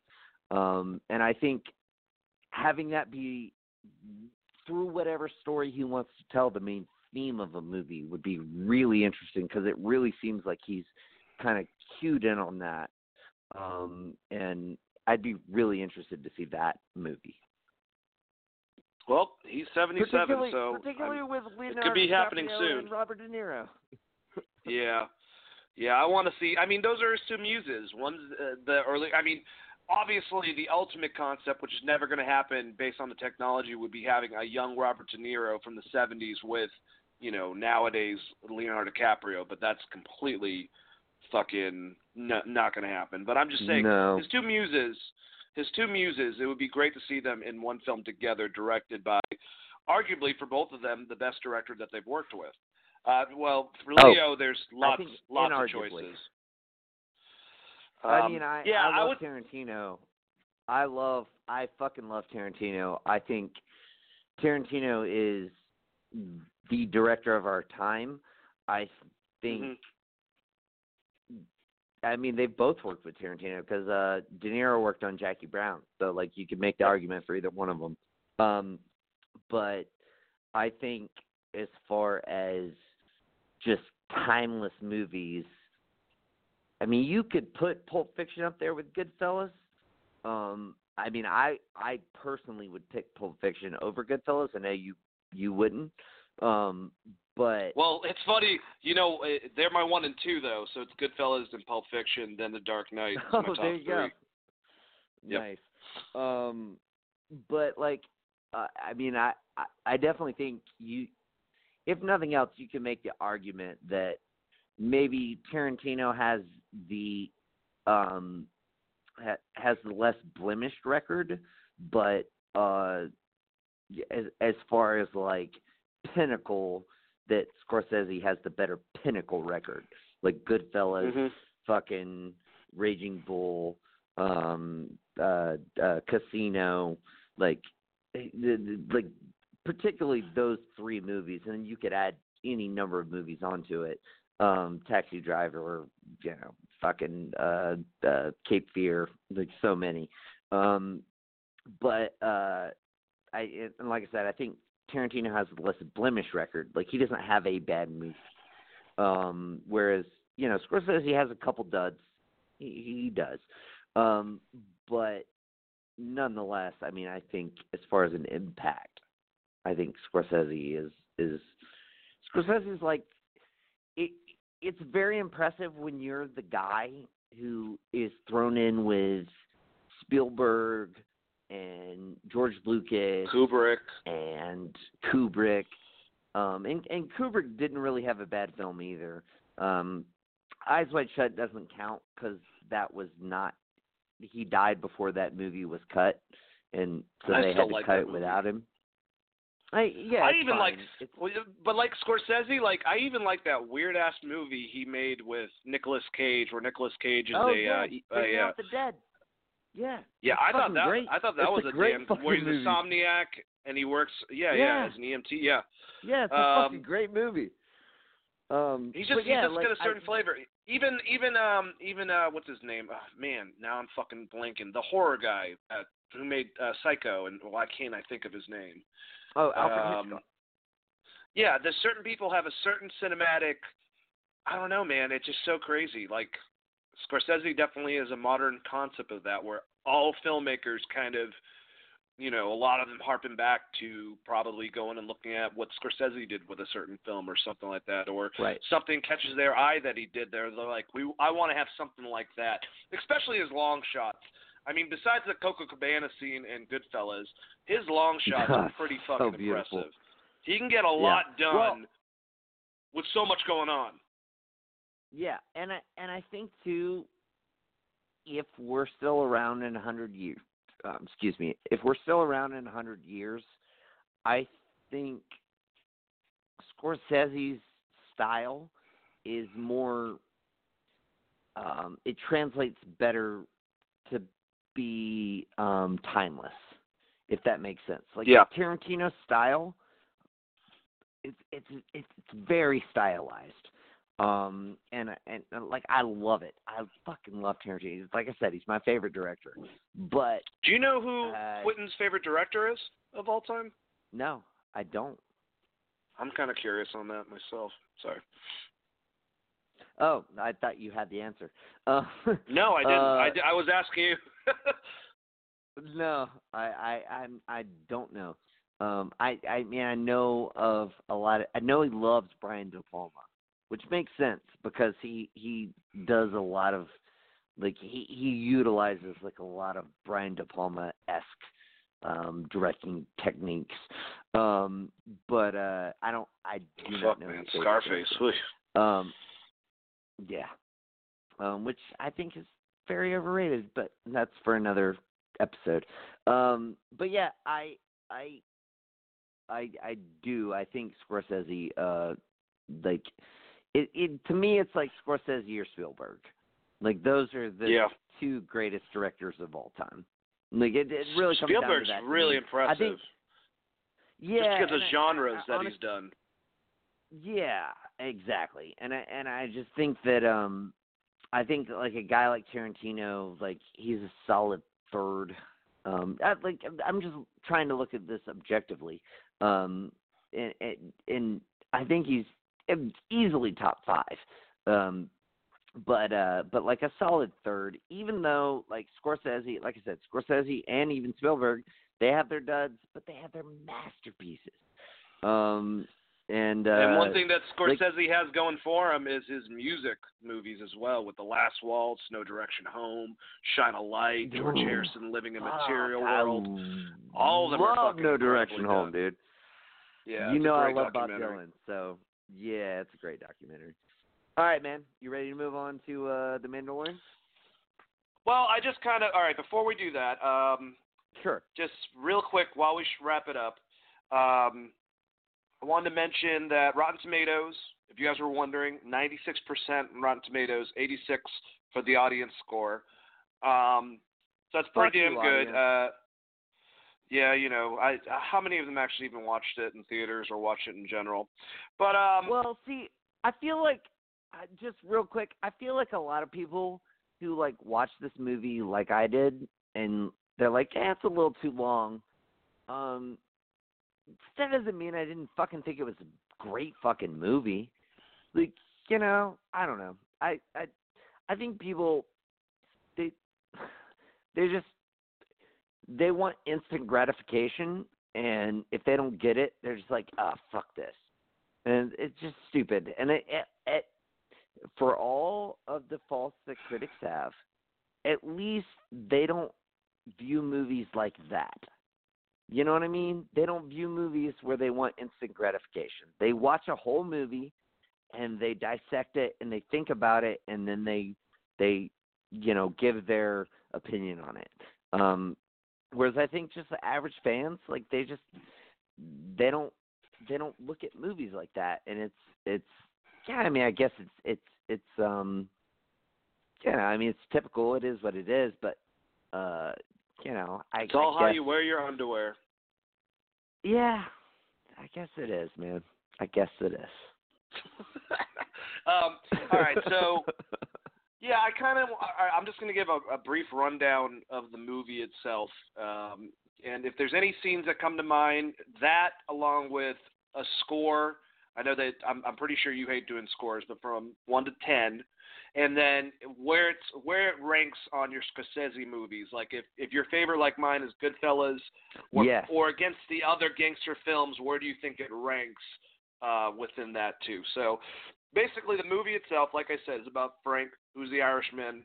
He becomes a hired gun for the mafia. He works for Joe Pesci's character Russell meets Jimmy Hoffa, played by Al Pacino, through them, who is the head of the union, has mafia ties, fucking hates JFK.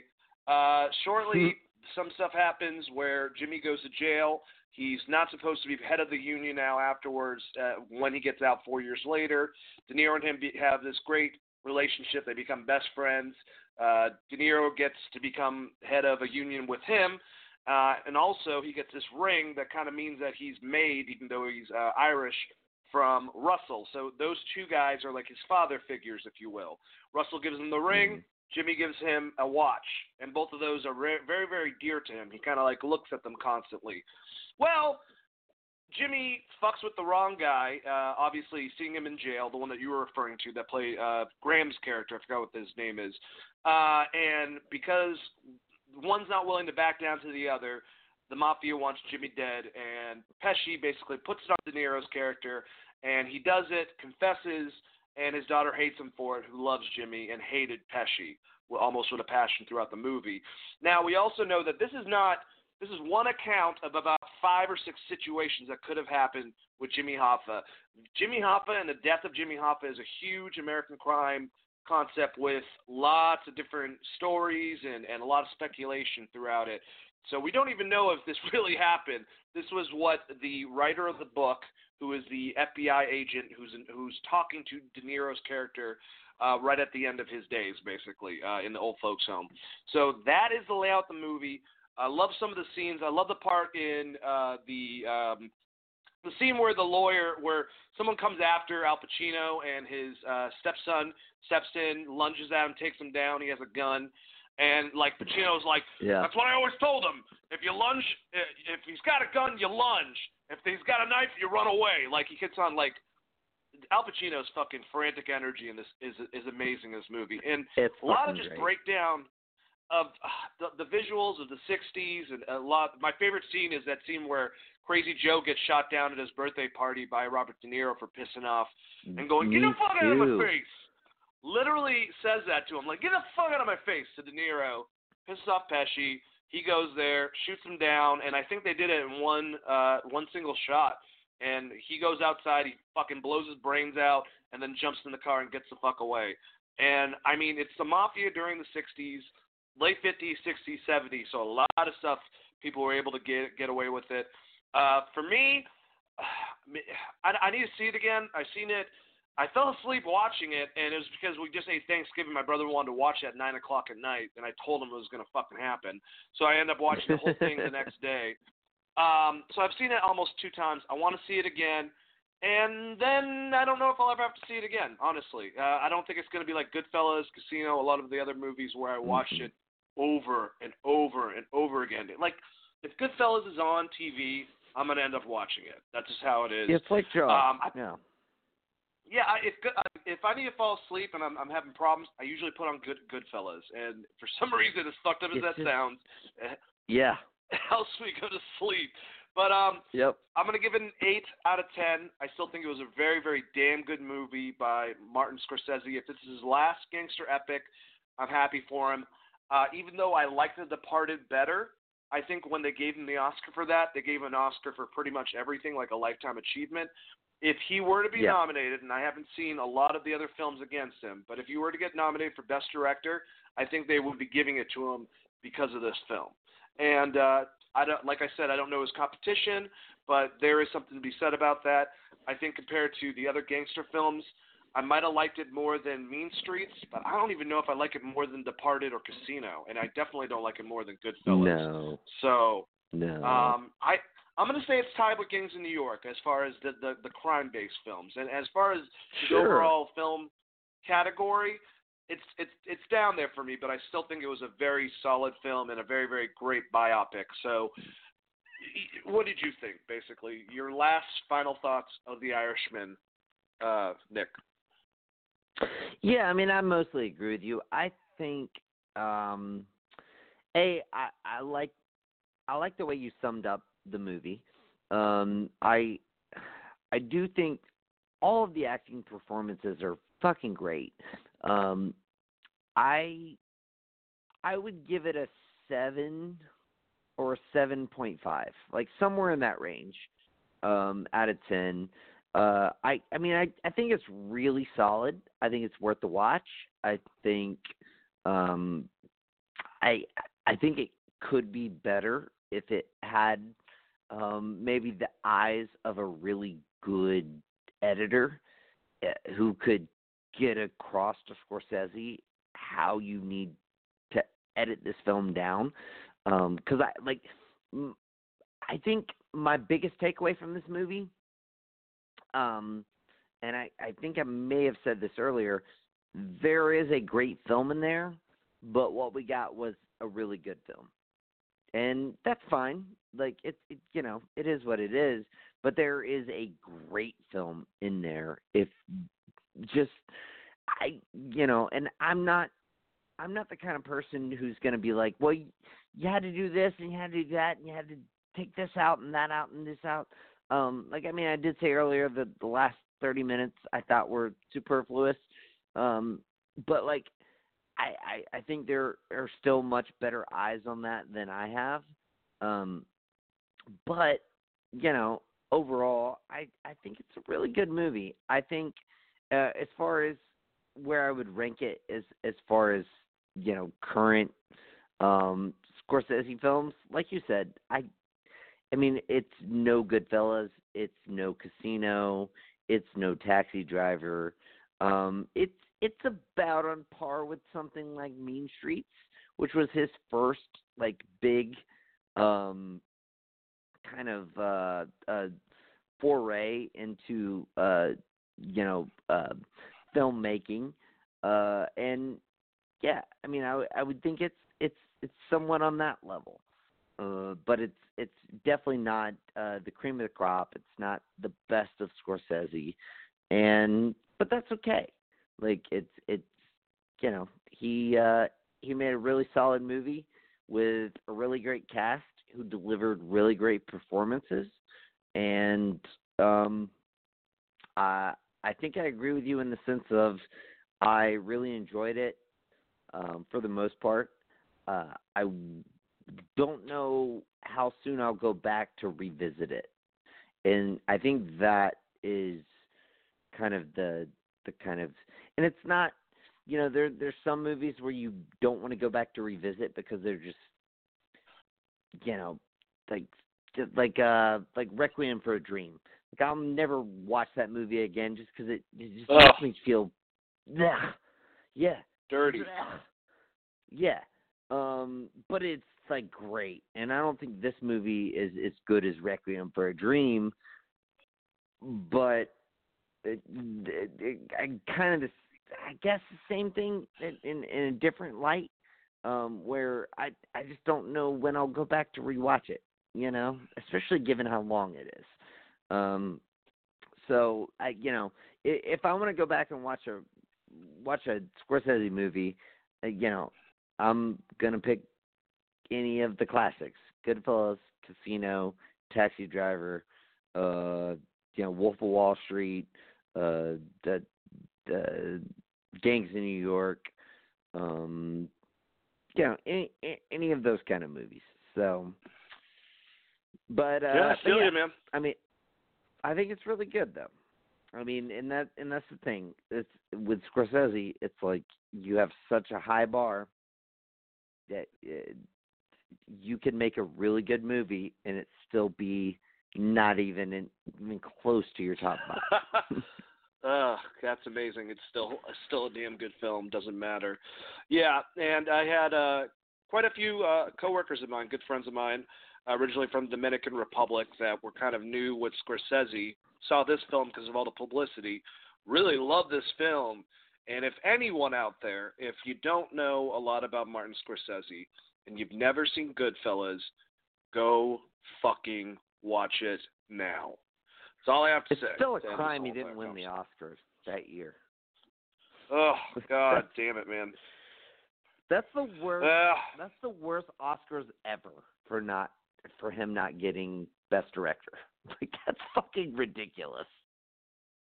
I don't even uh, remember well- what won that year. Oh, it was Dances with Wolves. Dances with Wolves won that year. Cause that's yeah, let that sink in. Jesus. How many how All many right. times you watched that movie, Dane?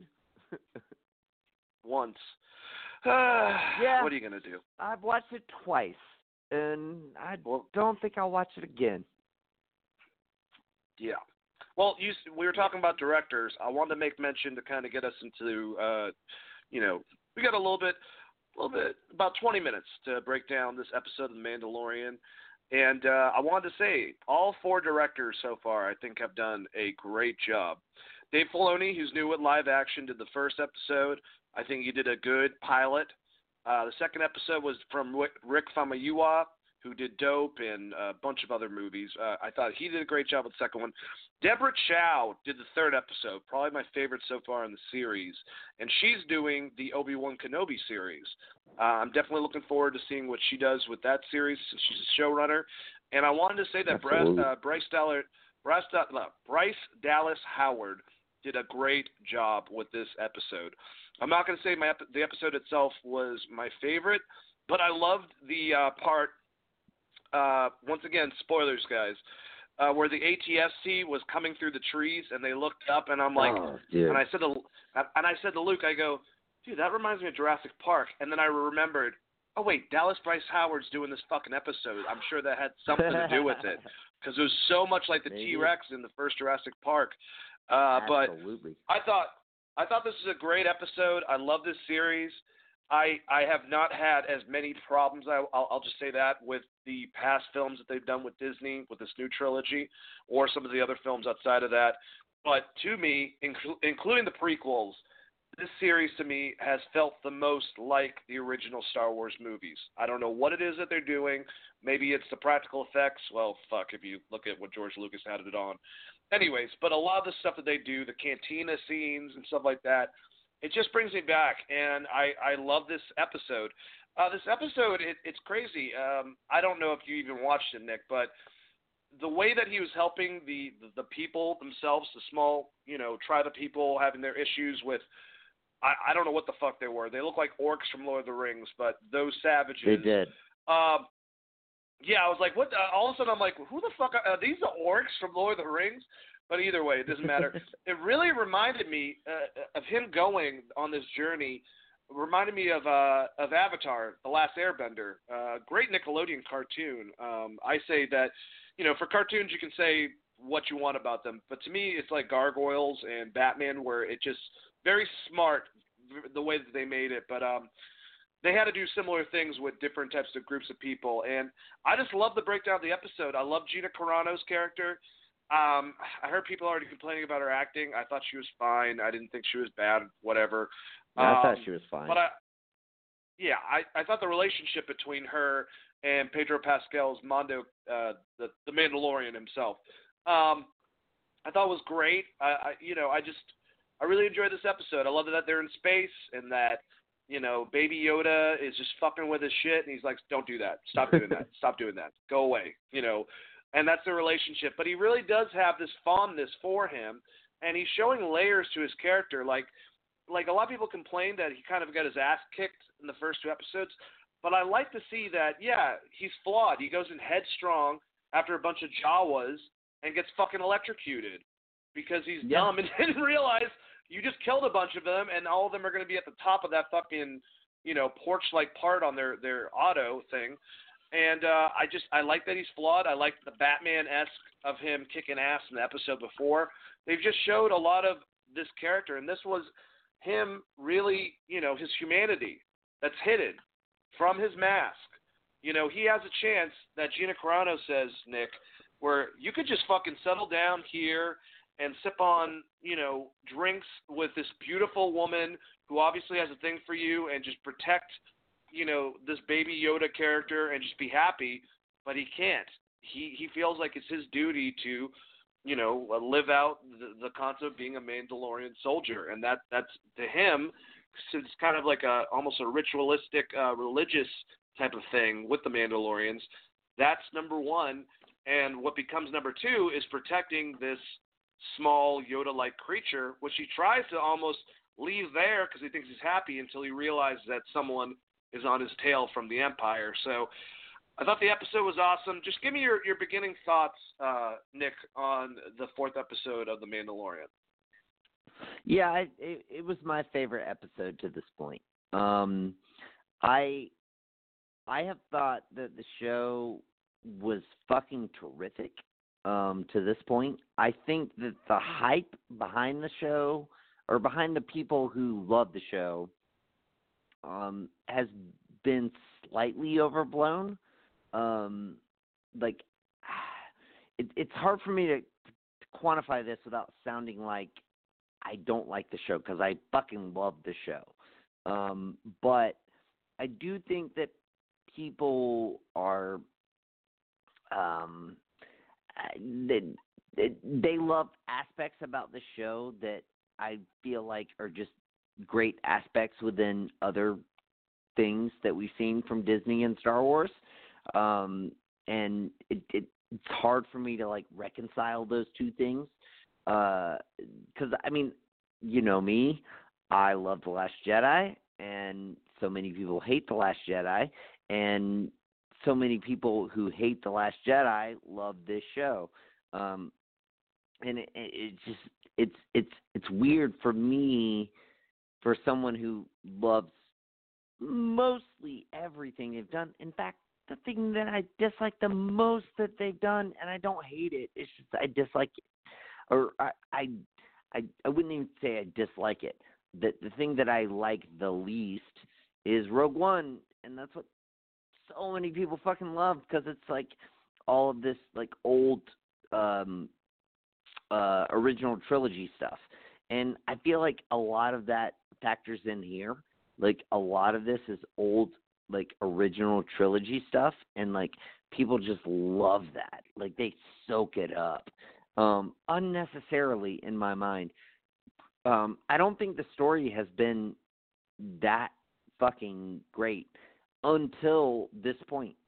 Um, this is the episode that really grabbed me.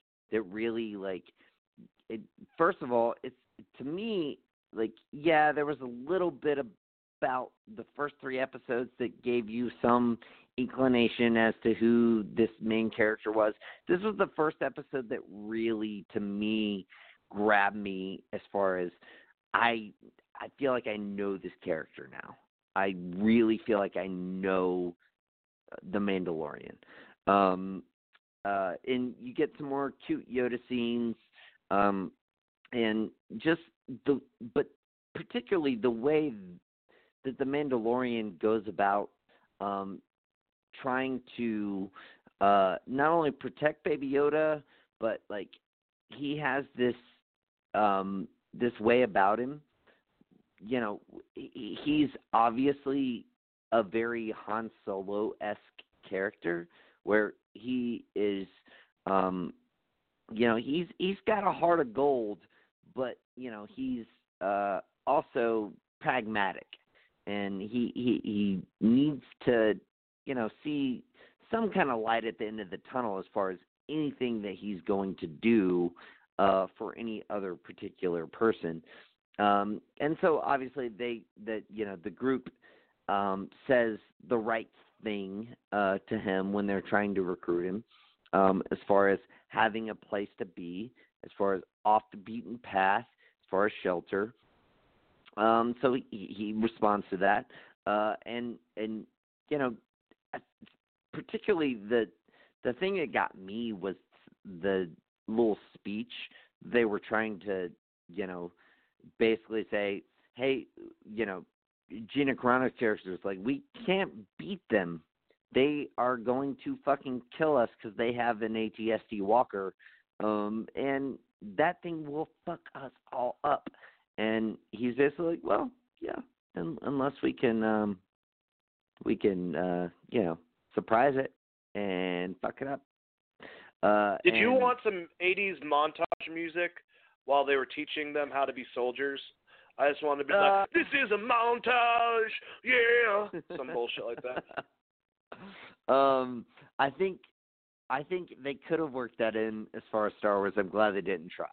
Um, but but no, I uh, I li- I really fucking love this episode. It really this was the episode that really cemented um, me as a fan of the series because I I really liked the first three episodes. I fucking loved this episode. It just it just hit everything that I needed it to hit.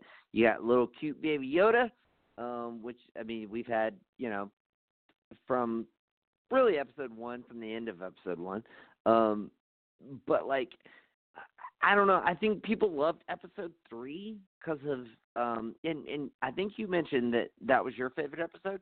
Um, like the the the whole Mandalorian thing at the end and the whole shootout scene, that's fine. It's good. Um, and him going back for Baby Yoda, like yeah, that was good. Like I I enjoyed it. Um, I just I don't know. I didn't. It it still didn't quite grab me. This this one like really centered me. This one really grabbed me and really. Uh, it, it I guess you you know what I think it is, Dane. It it felt like um and and I feel like this show kind of is somewhat of a representation of this. It felt like a Firefly episode to me. Um and the Absolutely. that's that's what I think this show is like kind of somewhat wrangling towards uh and and this was the first episode that really felt like a Firefly episode because of um, not just the main characters, um, which there are much fewer in this show than there are Firefly, um, but the the um, the, the the subsequent characters um, with the the woman that obviously he has an attraction to and she has an, an attraction to him the daughter who obviously loves little baby yoda um the the the bounty gina uh gina what's her name? Uh who's the the bounty hunter? Um like all of these uh side characters who got like these really good um really good parts and really good like dialogue and really good uh just just ways to like interact within the scenes of of this particular episode um it just all culminated into something that really worked for me. And like there were more characters in this episode that I cared about than any other episode like I cared about every single character in this episode um and I, I think that's what really grabbed me um and I hope to see more of that with you know what we have coming forward. Obviously, we have um, you know we we know we have Bill Burr coming on as a bounty hunter. I think he's going to be like one of the main characters in the next episode, and I very much look forward to that. Um, but you know, just in general, I we know uh, Gina is going to come back, um, and there's you know uh, obviously a couple other characters that are going to um, uh, show up. Uh, the biggest of which is um, what's his name? Uh, the the uh, Giancarlo uh, Esposito, Giancarlo or whatever. Yeah, uh, he's gonna show up, and that's gonna be a big character. Um, so I hope we get to see a lot of his driving force, um, because I think that is that's the essence of what makes you like really care about characters.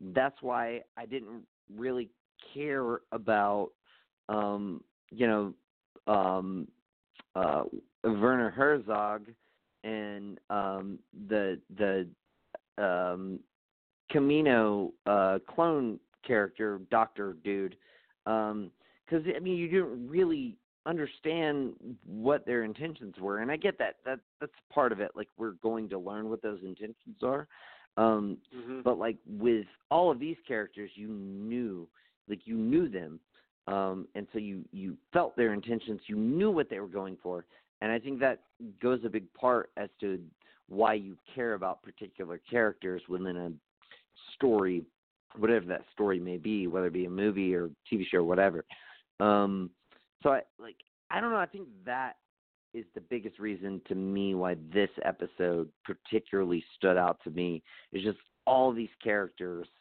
like they their their goals were somewhat well defined their intentions were well defined um and you know you get a little bit more of the revelations and exposure particularly of our our um our uh protagonist the mandalorian.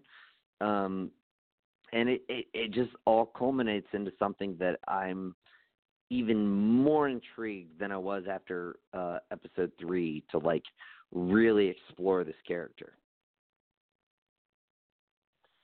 Yeah, and I think that's going to be, I don't know, the advancement with the rest of the series is, is this relationship between him and this mini Yoda-like creature. Like I don't, I don't know what the hell you're supposed to call it, but Baby Yoda. That's Little what Baby everyone's Yoda. calling it. With this, with this Baby Yoda, you got you got to have an Ash Pikachu relationship with the two of these. I guess you could say. Yeah. Um, Yeah. And I'm wondering what planets we're going to explore, what new planets, what ones we already know. I think that's the whole entire. You know, what the thing that kind of brings a lot of Star Wars fans into this is the possibilities for stuff that we haven't seen, stuff that we want to see. Hey, maybe they'll end up on that casino planet from the last movie. That'll probably be a great idea. That'll fucking make people real happy. Uh, but to kind of wrap this up before we uh, end everything. Well, hey, you know Rian Johnson wants to direct an episode of season two, so maybe we will. Yeah, no shit. I want any of the people that like Knives Out to uh, know if or state if they know that Rian Johnson also directed, and if they hated that, then they can shut the fuck up. Um, but yeah, anyways, uh, get it kind of like to wrap this up. Our character, if he has a positive ending within this story, which who knows if he will, could he end up back on that planet? And will we ever see him take off the mask and see Pedro Pascal's face in this series, or would you want to see that? Um. Well, I mean, I think they they did a good job of explaining it in this past episode, where he's basically like, "I take off my mask in private," um, because I think a lot of people were like, In front of an open window with people right outside of it? "Yeah, I mean, that was kind of weird." Um, but like, nevertheless, I mean, I think that like, you know, a lot of people were like, "Well, how do you eat? How do you like?" And okay, so you you will take out Do the you wash your you, balls? are in private. Right, or or do you just wash your face? Like, um, do you wash your hair? Do you brush your teeth? Like those kinds of things. Um, but uh, but like nevertheless, um, like I I I do hope he gets a happy ending. Um, obviously we're not going to see it in this season because we already got a green light for uh, a second season. Um, but uh, but yeah, I uh, I think it'll be interesting to see if he does ever take off his mask in front of other people and what does that mean and i think that is something um that they could potentially draw on in the future if he kind of turns his back on the mandalorian way of life and how his tribe would um react to that um, I think that could be something interesting that they delve into down the road. I hope they don't do it too soon, um, but Yeah. I think that is something that they could uh, they could you know explore. Well, speaking about exploring, thank all of you wonderful explorers for exploring another episode of Monday Suck.